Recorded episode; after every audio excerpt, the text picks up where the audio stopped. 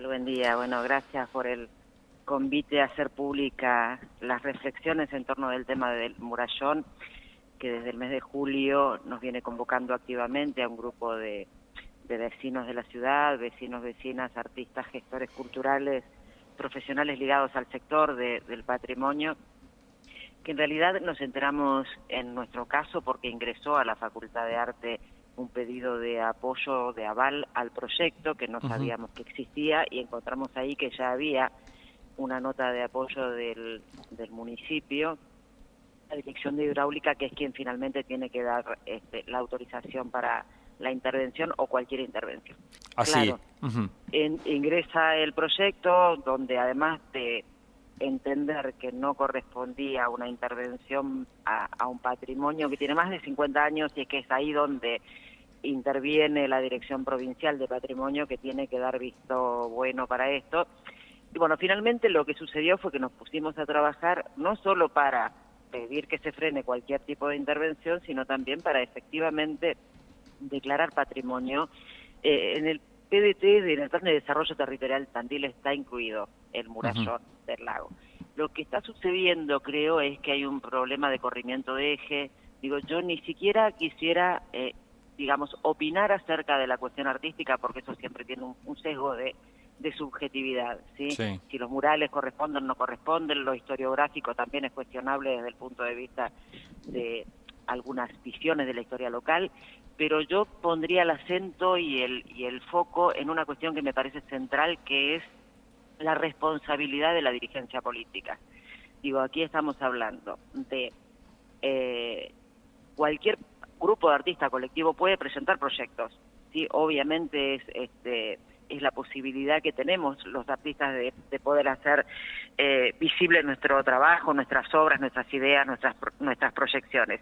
Luego hay una responsabilidad de permitir que esas intervenciones se realicen y ahí tenés eh, diferentes responsabilidades. Por un lado, la responsabilidad ejecutiva y por otro lado la responsabilidad legislativa. Y en ese sentido nosotros, bueno, ingresamos en el mes de julio una nota con acompañada por 1.500 firmas que reunimos en un par de días, en, digamos, cuando apareció esta preocupación de enterarnos del proyecto. Eh, el Consejo Deliberante, la Comisión de Cultura nos recibió y se ocuparon de hacer un pedido de informe y de motorizar en, en provincia de Buenos Aires esta cuestión de la declaración patrimonial. El Ejecutivo nunca nos, nos recibió no tenemos, digo, de hecho ha habido así una especie de decir, bueno, nosotros no tenemos nada que ver, la responsabilidad de hidráulica provincial, que es cierto, pero hay una nota de acompañamiento de aval del Ejecutivo Municipal ya en el mes de julio al menos. Entonces digo, me parece que la cuestión pasa por ahí, digo, no se puede desconocer la legislación vigente, eh, y si hay desconocimiento, bueno, hay tiempo, digamos, es tiempo aún para reconocer que hay una equivocación en la interpretación y que entonces eso no correspondería. Y la otra cuestión que no es menor también es cómo se conforma el equipo de, de presentación de este proyecto donde hay una funcionaria municipal involucrada. Entonces digo, me parece que ahí, digo, hay varias cuestiones que tienen que ver con la responsabilidad de la política, que es donde a mí en lo, personal me interesa, digamos, poner el acento en la discusión.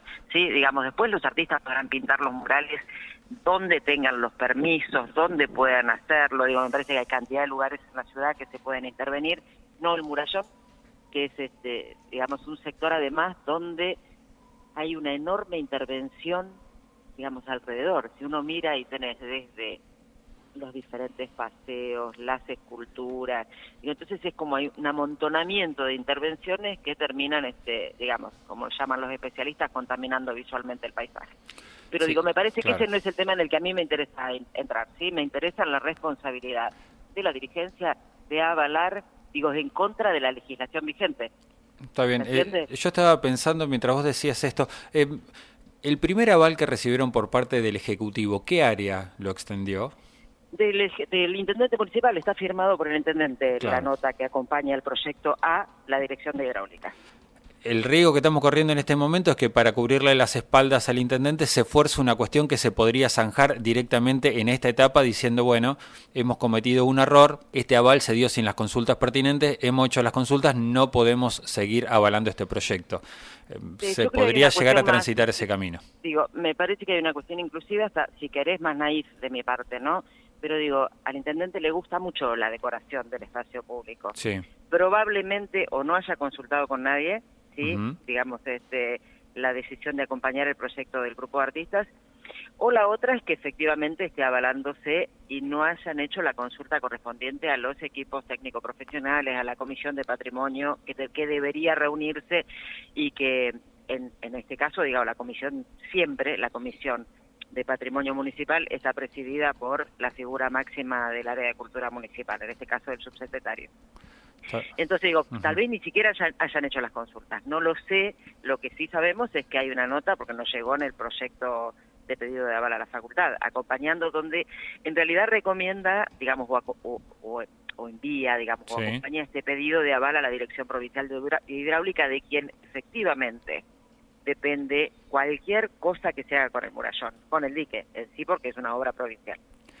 Exacto, y ellos tuvieron el aval eh, inicial por parte de hidráulica, cuando ustedes van a patrimonio, patrimonio les da la, derecha al grupo que está diciendo, bueno, atenti que esto, además de ser una obra de hidráulica, es patrimonio cultural e histórico de la Bueno, de hecho ahora recientemente, en, bueno, en el mes de agosto hubo un informe técnico, digo, ya obra, digamos, la, el dictamen de la Dirección Provincial de Patrimonio y hay un proyecto de ley. De hecho, nosotros tuvimos una reunión con la Comisión de Cultura de Diputados, donde además participaron, digamos, diputados de todos los bloques, incluida la legisladora tandilense Melissa Greco.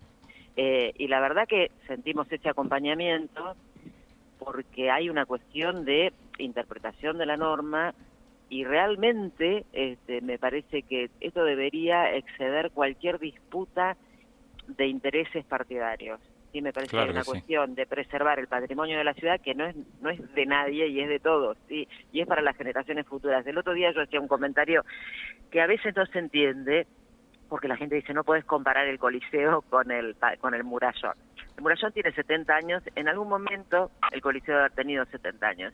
En algún momento las ciudades que decidieron proteger sus cascos históricos fueron ciudades jóvenes, ¿sí? Nosotros hoy no tenemos casco histórico, no hay protección de algunos edificios. Digo, si vos das vuelta alrededor de la plaza, está lleno de edificios nuevos. Y la verdad que es una tristeza. Es, es, una tristeza porque no vas a tener historia a largo sonora, no para que la veamos nosotros. Exacto. obviamente hay nada, deseo de vivir en, el confort que tira, digamos, lo que estéticamente no, no interesa. Eh, sí, todo lo que nosotros eh, solemos valorar de otros países, de otras culturas, generalmente acá se le da poca importancia, ¿no? Eh, lo vemos como un valor en otro lado y acá generalmente eso se pasa por alto. Hay como un interés más fuerte en la, moda que eh, en lo profundamente cultural o identitario. Es, es como una deuda tandilense esa. Pero bueno, la verdad es que me parece que se está a tiempo de reflexionar Insisto con que el problema aquí no es el proyecto artístico que puede localizarse en cualquier otro sitio, en cualquier otro, no sé si habrá otro paredón de 35 metros en la mm. ciudad, claramente es muy, muy llamativo. De todas maneras, me parece que uno, si uno quiere celebrar el bicentenario, podría hacer una intervención lumínica, un espectáculo de danza aérea allí, digamos, una cosa que no eh, modifique permanentemente el paisaje y la otra es que tenemos otras deudas históricas en la ciudad para celebrar en el bicentenario si estamos pensando en aportar dineros públicos y privados para ello se podría estar pensando en, en recuperar algunos e, espacios eh, históricamente abandonados. Pero bueno será decisión también de las autoridades y nosotros seguiremos peticionando a donde corresponde que es a los legislativos tanto municipal como como provincial y tratando además de esto de eh, comunicar cuál es la posición que tenemos que digo que no es caprichosa. Digo y no se trata digo a mí me encantan los murales. Y de hecho lo que está en el en el estadio municipal o en los monoblocks me parece un trabajo formidable. Insisto con que aquí la cuestión es la preservación patrimonial de una obra de ingeniería de hormigón visto, digo, y luego después empiezan a aparecer las excusas de, bueno, que si la pintura no es tan permanente, sí se puede arenar y quitar, insisto que ese no es el, el, eje del problema. El problema es la responsabilidad política de la dirigencia, en este caso local. Claro, sí, sí, porque uno podría decir, ¿por qué no pintan de verde el Palacio Municipal, no? Finalmente. Y fíjate lo que está pasando Sin con embargo, nada de eso se toca, claro. A ver, digamos, la vereda de buenas a primeras, alguien fue consultado, experto en patrimonio, si corresponde en el Palacio Municipal cambiar la vereda porque nos gustan unas blancas y no las vainillas tradicionales de, de Tandil, de la ciudad de Tandil, pues no. Eh, entonces digo, esa cosa poco consultada me parece que es lo que genera más ruido además. Digo, son decisiones muy autoritarias, claramente. Claudia, muchísimas gracias. No, gracias a vos. Hasta luego. Muy bien.